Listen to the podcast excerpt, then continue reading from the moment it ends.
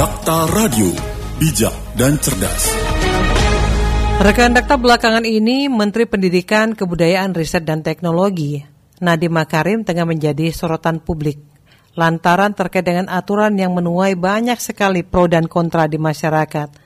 Adapun aturan tersebut adalah peraturan Mendikbudristek tentang pencegahan dan penanganan kekerasan seksual di lingkungan perguruan tinggi. Jadi polemik Permendikbud PPKS ini lantaran beberapa poin di dalamnya dianggap melegalkan seks bebas. Bahkan hal ini memicu respon dari Komisi 10 DPR yang meminta untuk direvisi. Nah, bagaimana tanggapan dari akademisi terkait dengan hal ini? Kita akan coba membahasnya siang hari ini bersama dengan dosen Fakultas Syariah dan Hukum UIN Jakarta sekaligus Direktur dari Puskapkum ada Bang Ferdian Andi. Dakta Radio, bijak dan cerdas. Assalamualaikum, selamat siang Bang Ferdian. Assalamualaikum warahmatullahi wabarakatuh. Selamat siang Mbak Syifa. Iya, dari uh, dunia akademisi melihat dari Permendikbud PPKS ini bagaimana, Bang? Ya, uh, secara prinsip sebenarnya uh, adanya aturan ini sebagai respons terhadap sejumlah fenomena yang terjadi belakangan ini di sejumlah perguruan tinggi. Ya, kita mendengar dan menyimak kasus-kasus yang muncul di lapangan dan itu terus terang meresahkan kita semua sebagai sivitas akademika. Maka uh, dari sisi respon itu saya pikir positif respons untuk uh, apa namanya menjawab hal-hal yang memang menjadi keresahan kita semua. Tetapi menjadi misleading ketika respons itu uh, apa namanya justru menimbulkan masalah baru begitu. Jadi ada dua hal, jangan sampai ada labeling juga ketika ada pihak-pihak yang mengkritisi Permendikbud ini dia dianggap pro kejahatan seksual. Ini ini yang saya pikir tidak benar. Hmm. Ada upaya labeling dari pihak-pihak uh, yang apa namanya uh, yang tidak sepakat dengan gagasan ini, kemudian mengecap mencap uh, bahwa mereka-mereka yang kritis terhadap Permendikbud ini dianggap sebagai setuju praktek ini. Ini jelas salah besar. Bahwa satu sisi ini adalah bagian dari respon ini kita apresiasi, tapi ada nomenklatur, ada beberapa ketentuan norma yang justru menimbulkan uh, masalah. Di sisi poin inilah yang kemudian kita kritisi. Jadi perlu kita dudukan jangan sampai kemudian ada upaya labelisasi yang yang, yang justru menjadikan diskusi tidak sehat. Ini diskusi ilmiah, ini diskusi yang saya pikir uh, perlu dikembangkan karena ini bagian dari partisipasi publik dalam merespon kebijakan-kebijakan publik dalam ini adalah Permendikbud 30 2021. Begitu Mbak Syifa. Iya. Nah, kalau uh, di beberapa kalangan meminta bahwa Permendikbud ini direvisi. Kalau pada akhirnya nanti dari Mendikbud juga tidak melakukan revisi, apa yang terjadi di dunia kampus, Bang Ferdian lihat? Ya, begini. Uh, ya kalau bicara soal ini adalah produk kebijakan publik, ini bagian dari uh, apa namanya apa ke, kebijakan yang dikeluarkan oleh penyelenggara pemerintah dan adalah Menteri Pendidikan dan Kebudayaan uh, ini adalah kewenangan yang dimiliki oleh beliau. Hmm. Tapi kemudian nggak kemudian uh, ketika kewenangan dimiliki oleh Menteri Pendidikan Kebudayaan dalam misalnya merespons masalah-masalah di sekitar kampus, uh, mau nggak mau dia harus mendengarkan partisipasi aspirasi yang muncul dari publik. Yeah. Karena tadi ini mengatur banyak orang ketika mengatur banyak orang maka mutlak sifatnya untuk mendengar juga aspirasi yang muncul dari banyak orang juga begitu. Jadi dua hal yang saya pikir menjadi hal yang lazim ketika ada sebuah kebijakan publik yang kemudian direspon oleh publik, ada feedback dari publik, berarti ini adalah bukti demokrasi kita sedang berjalan. Hmm. Jangan sampai kemudian ada kritik, ada masukan dari publik dianggap sebagai sesuatu hal yang menghambat. Tidak. Tapi sekali lagi, aspirasi, kritik, masukan dari publik ini adalah bagian dari feedback bagi dari partisipasi publik dan ini adalah wujud dari demokratisasi kita sedang berjalan dengan baik. Hmm. Nah, maka kemudian ketika ada respons dari publik mau tidak mau uh, penyelenggara kebijakan publik dan adalah Menteri Kebudayaan harus merespon dengan aktif yaitu ya tadi kalau memang tidak langsung sekonyong-konyong mengubah ya dipanggil mereka-mereka yang uh, memiliki aspirasi yang berbeda apa masukannya? Meskipun sebenarnya kalau kita lihat di media juga cukup jelas clear masukannya uh, kritiknya di poin-poin tertentu misalnya. Ya sudah kalau memang itu menjadi aspirasi ya saya pikir dengan bijak menteri bisa merespon itu dan tadi merubah mengubah hal-hal yang memang dianggap menimbulkan masalah baru dalam konteks Permendikbud ini. Tujuannya apa? Tujuannya agar uh, masalah utama dari uh, Permendikbud ini betul-betul bisa diselesaikan dengan baik.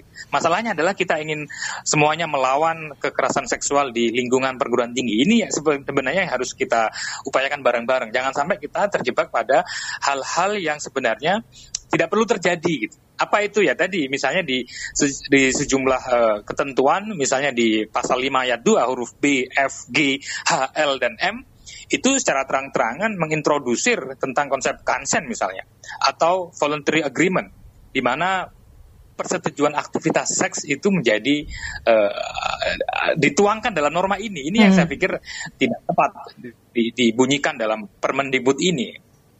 Iya. Kira-kira begitu. Salah satu poinnya ini kan adalah yang memuat tentang frasa tanpa persetujuan korban ya Bang kalau tidak salah. Mohon dikoreksi ya kalau tidak salah. Nah, akankah ini menimbulkan makna legislasi terhadap perbuatan asusila dan seks bebas berbasis tadi persetujuan di dunia kampus? Ya akhirnya ketika ada uh, apa namanya ketentuan tentang persetujuan maka kalau setuju berarti nggak ada masalah kan? Nah, betul. Hmm. Nah, daripada ini menimbulkan multi tafsir, daripada ini multi interpretasi dan itu sebenarnya tidak boleh. Kalau ketika ketika kita merumuskan suatu aturan itu betul-betul dihindari sedemikian mungkin agar tidak menimbulkan multi tafsir. Maka dalam salah satu karakteristik norma itu harus rigid, harus jelas, terang, tidak memunculkan multi tafsir.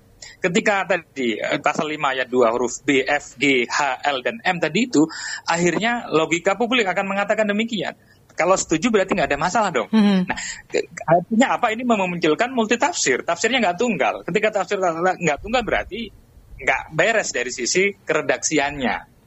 Dari sisi redaksi tidak tidak tepat. Maka kemudian uh, yang yang yang harus dilakukan adalah tadi mem membuat norma yang betul-betul tidak multi tafsir, membuat norma yang jelas, tegas, yang sehingga uh, tadi efektivitas norma ini menjadi berjalan dengan baik begitu. Jangan sampai menimbulkan tafsir yang sehingga tadi orang ber, memiliki logika yang berbeda. Hmm. Ketika setuju berarti boleh dong. Ini yang yang saya yang saya pikir kritik dari publik di poin ininya.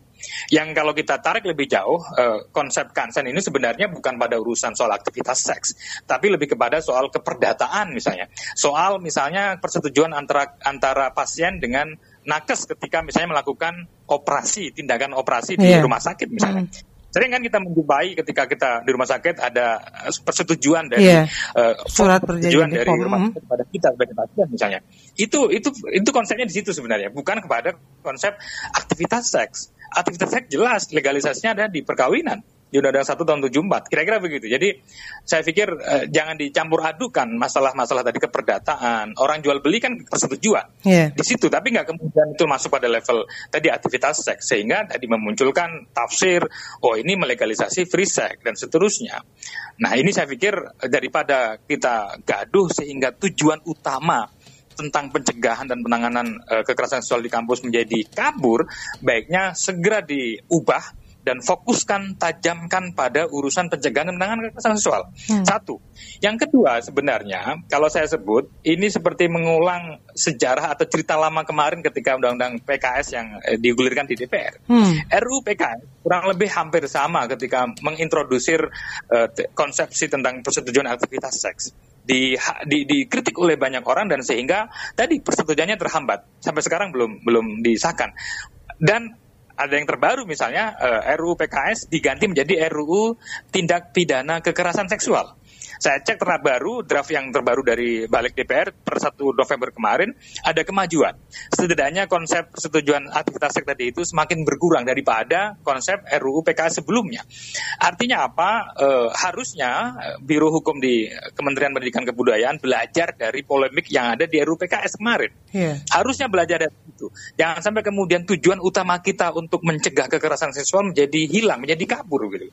Jadi saya pikir uh, belajar dari yang seperti yang sudah terjadi di RUU PKS dan tadi hari ini kita menyaksikan ada RUU TPKS tindak pidana kekerasan seksual yang memiliki format yang berbeda jauh berbeda dibanding uh, format yang lama dan saya pikir uh, di luar soal perdebatan Permendikbud ini uh, ada baiknya kita menunggu saja sebenarnya uh, hmm. RUU TPKS yang sedang dibahas di DPR hari ini uh, dan ini menjadi cantolan sebenarnya bagi semua pihak tidak hanya perguruan tinggi semua pihak ketika RUU menjadi undang-undang TPKS ini disahkan maka uh, kita akan uh, memegang pada aturan yang sudah menjadi legalitas bersama yaitu undang-undang TPKS.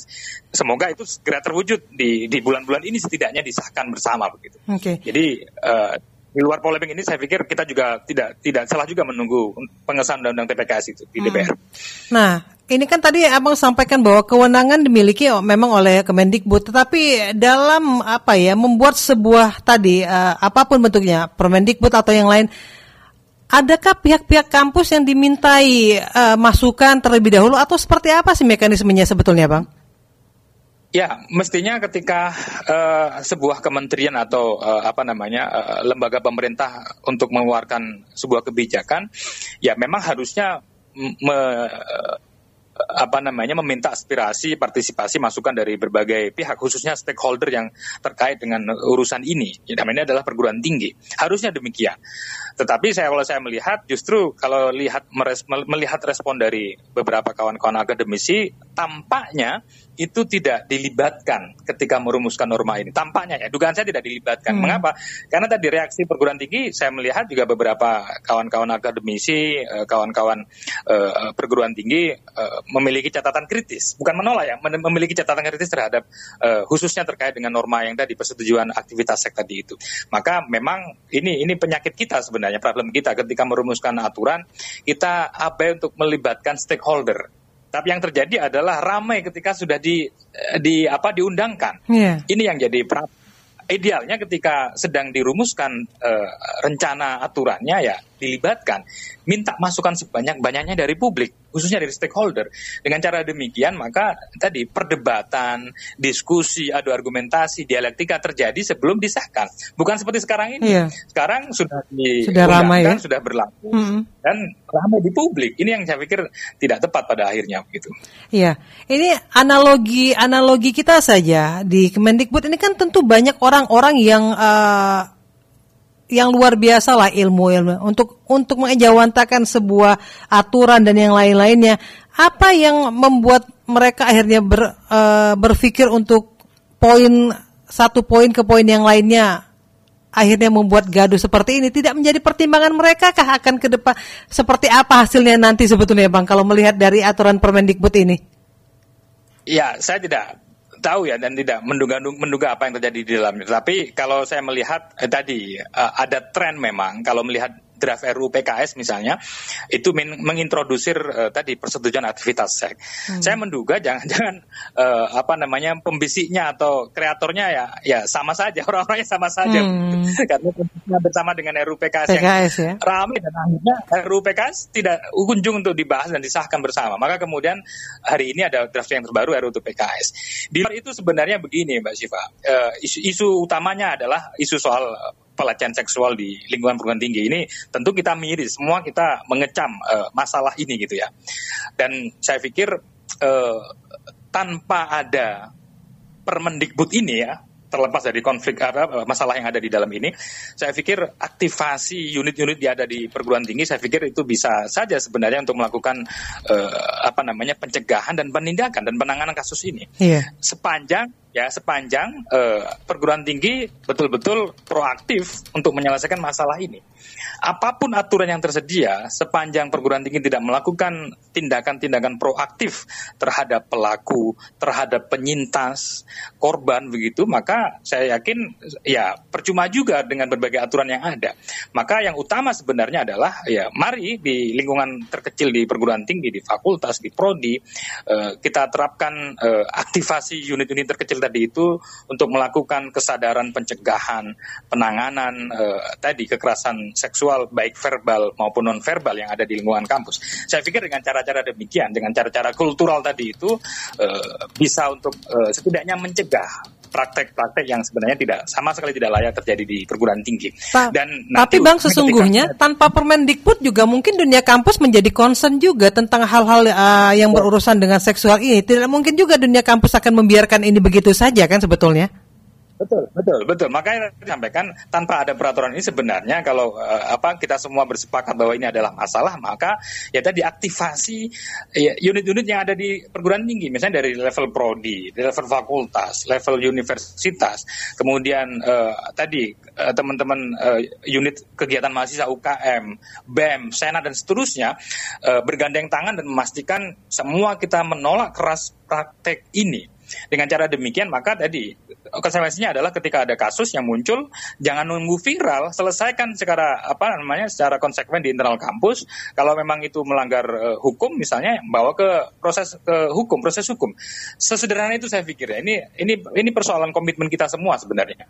Jadi tanpa ada aturan pun saya pikir kalau kita semua memiliki komitmen yang sama, memiliki frekuensi yang sama bahwa kampus bukanlah tempat ajang untuk melakukan tadi kekerasan seksual, maka uh, uh, tadi aktivasi unit-unit yang ada di perguruan tinggi saya pikir itu akan menjadi lebih efektif untuk mencegah setidaknya praktek-praktek yang yang yang ada di eh, tadi oknum-oknum yang melakukan tindakan kekerasan seksual di lingkungan perguruan tinggi begitu. Oke. Okay. Bang, ini poinnya juga sampai ada sanksi penghentian bantuan dan penurunan tingkat akreditasi ya bagi perguruan tinggi yang tidak melakukan pencegahan pencegahan tentang Permendikbud ini? Nah, ini pada akhirnya ketika ketika tadi di sisi, sisi titik ideal itu tidak terjadi, maka uh -huh. negara turun tangan gitu ya. Negara turun tangan dengan tadi sanksi administrasi. Saya pikir ya tadi ini positif juga, tetapi sekali lagi jangan sampai kemudian norma-norma yang kita anggap baik, norma-norma dalam rangka untuk melakukan pencegahan tadi itu kemudian menjadi misleading ketika ada pasal-pasal yang justru menimbulkan polemik. Jadi ada dua dua isu sebenarnya. Isu pertama tadi tanpa ada peraturan sebenarnya uh, di internal kampus bisa melakukan itu dengan cara aktivasi unitnya ada di kampus. Yang kedua, keberadaan Permendikbud ini cukup baik untuk tadi betul-betul mencegah orang jadi mikir kan kalau melakukan sesuatu hal yang uh, di luar urusan tadi urusan kampus misalnya melakukan aktivitas kekerasan seksual. Orang akan mikir, pikirannya tadi orang akan speak up, korban akan akan bicara dan tadi seluruh unit-unit kampus akan melakukan reaksi keras. Yang kedua tadi ada apa namanya sanksi administratif yang itu berkorelasi langsung dengan dengan pelaku. Jadi eh, penurunan jabatan, pemotongan dan seterusnya dan seterusnya. Itu saya pikir cukup baik dari sisi pencegahan. Tapi sekali lagi jangan sampai norma-norma yang sebenarnya mayoritas baik. Ada norma-norma yang justru tadi menimbulkan polemik dan akhirnya eh, khawatirnya justru tidak berjalan dengan efektif di lapangan. Hmm. Maka tadi nah simpelnya cukup tarik saja direvisi uh, pasal tadi 5 ayat 2 uh, eh, huruf uh, apa namanya uh, huruf A B F G H L M dan uh, pasal 5 ayat 3 uh, direvisi dan dicabut begitu dan kita fokus pada tadi upaya pencegahan dan penanganan kekerasan seksual di lingkungan perguruan tinggi sembari menunggu undang-undang uh, TPKS yang akan segera disahkan Sahkan. di DPR. Sahkan. Hmm. Ya. Semoga... Saya pikir itu ada simultan gitu ya untuk memastikan bahwa perguruan tinggi betul-betul steril dari kejahatan seksual. Jadi ini tentu miris, terus iya. terang sekali. Jadi iya. UIN Jakarta juga masih menunggu ya dari Permendikbud ini ya, Bang? Saya mendengar kemarin sudah mulai dibahas ya okay. aturan di internal kampus -hmm. sudah sudah mulai dibahas. Tapi uh, tapi uh, catatan kritis tetap jalan juga. Saya pikir hal yang dua-duanya sambil jalan lah. Gitu. Hmm. Baik, nah, jadi kita akan jadi kita akan lihat nanti apakah masukan ini akan hmm. menjadi salah satu masukan juga dari uh, ke Kemendikbud untuk merevisi dari aturan-aturan poin-poin tadi ya, Bang. Ya, harapannya direvisi dan tadi kita fokus pada tujuan utama kita yaitu mencegah dan menangani kekerasan seksual di lingkungan kampus biar kita nggak ke mana-mana pikirannya gitu fokus pada tujuan utama kita gitu. Baik. Jadi kita akan lihat nanti ya dalam waktu beberapa hari ke depan akankah ada revisi dari yang kita sampaikan ini nanti kita akan bahas ke depan lagi Bang Ferdian. Ya, semoga. Semoga, semoga, semoga. Baik, Bang Ferdian Andi terima kasih waktunya berbincang bersama Dakta. Assalamualaikum warahmatullahi wabarakatuh. Assalamualaikum warahmatullahi wabarakatuh. Dakta Radio, bijak dan cerdas. Dosen Fakultas Syariah dan Hukum UIN Jakarta sekaligus Direktur dari Puskapkum, Ferdian Andi.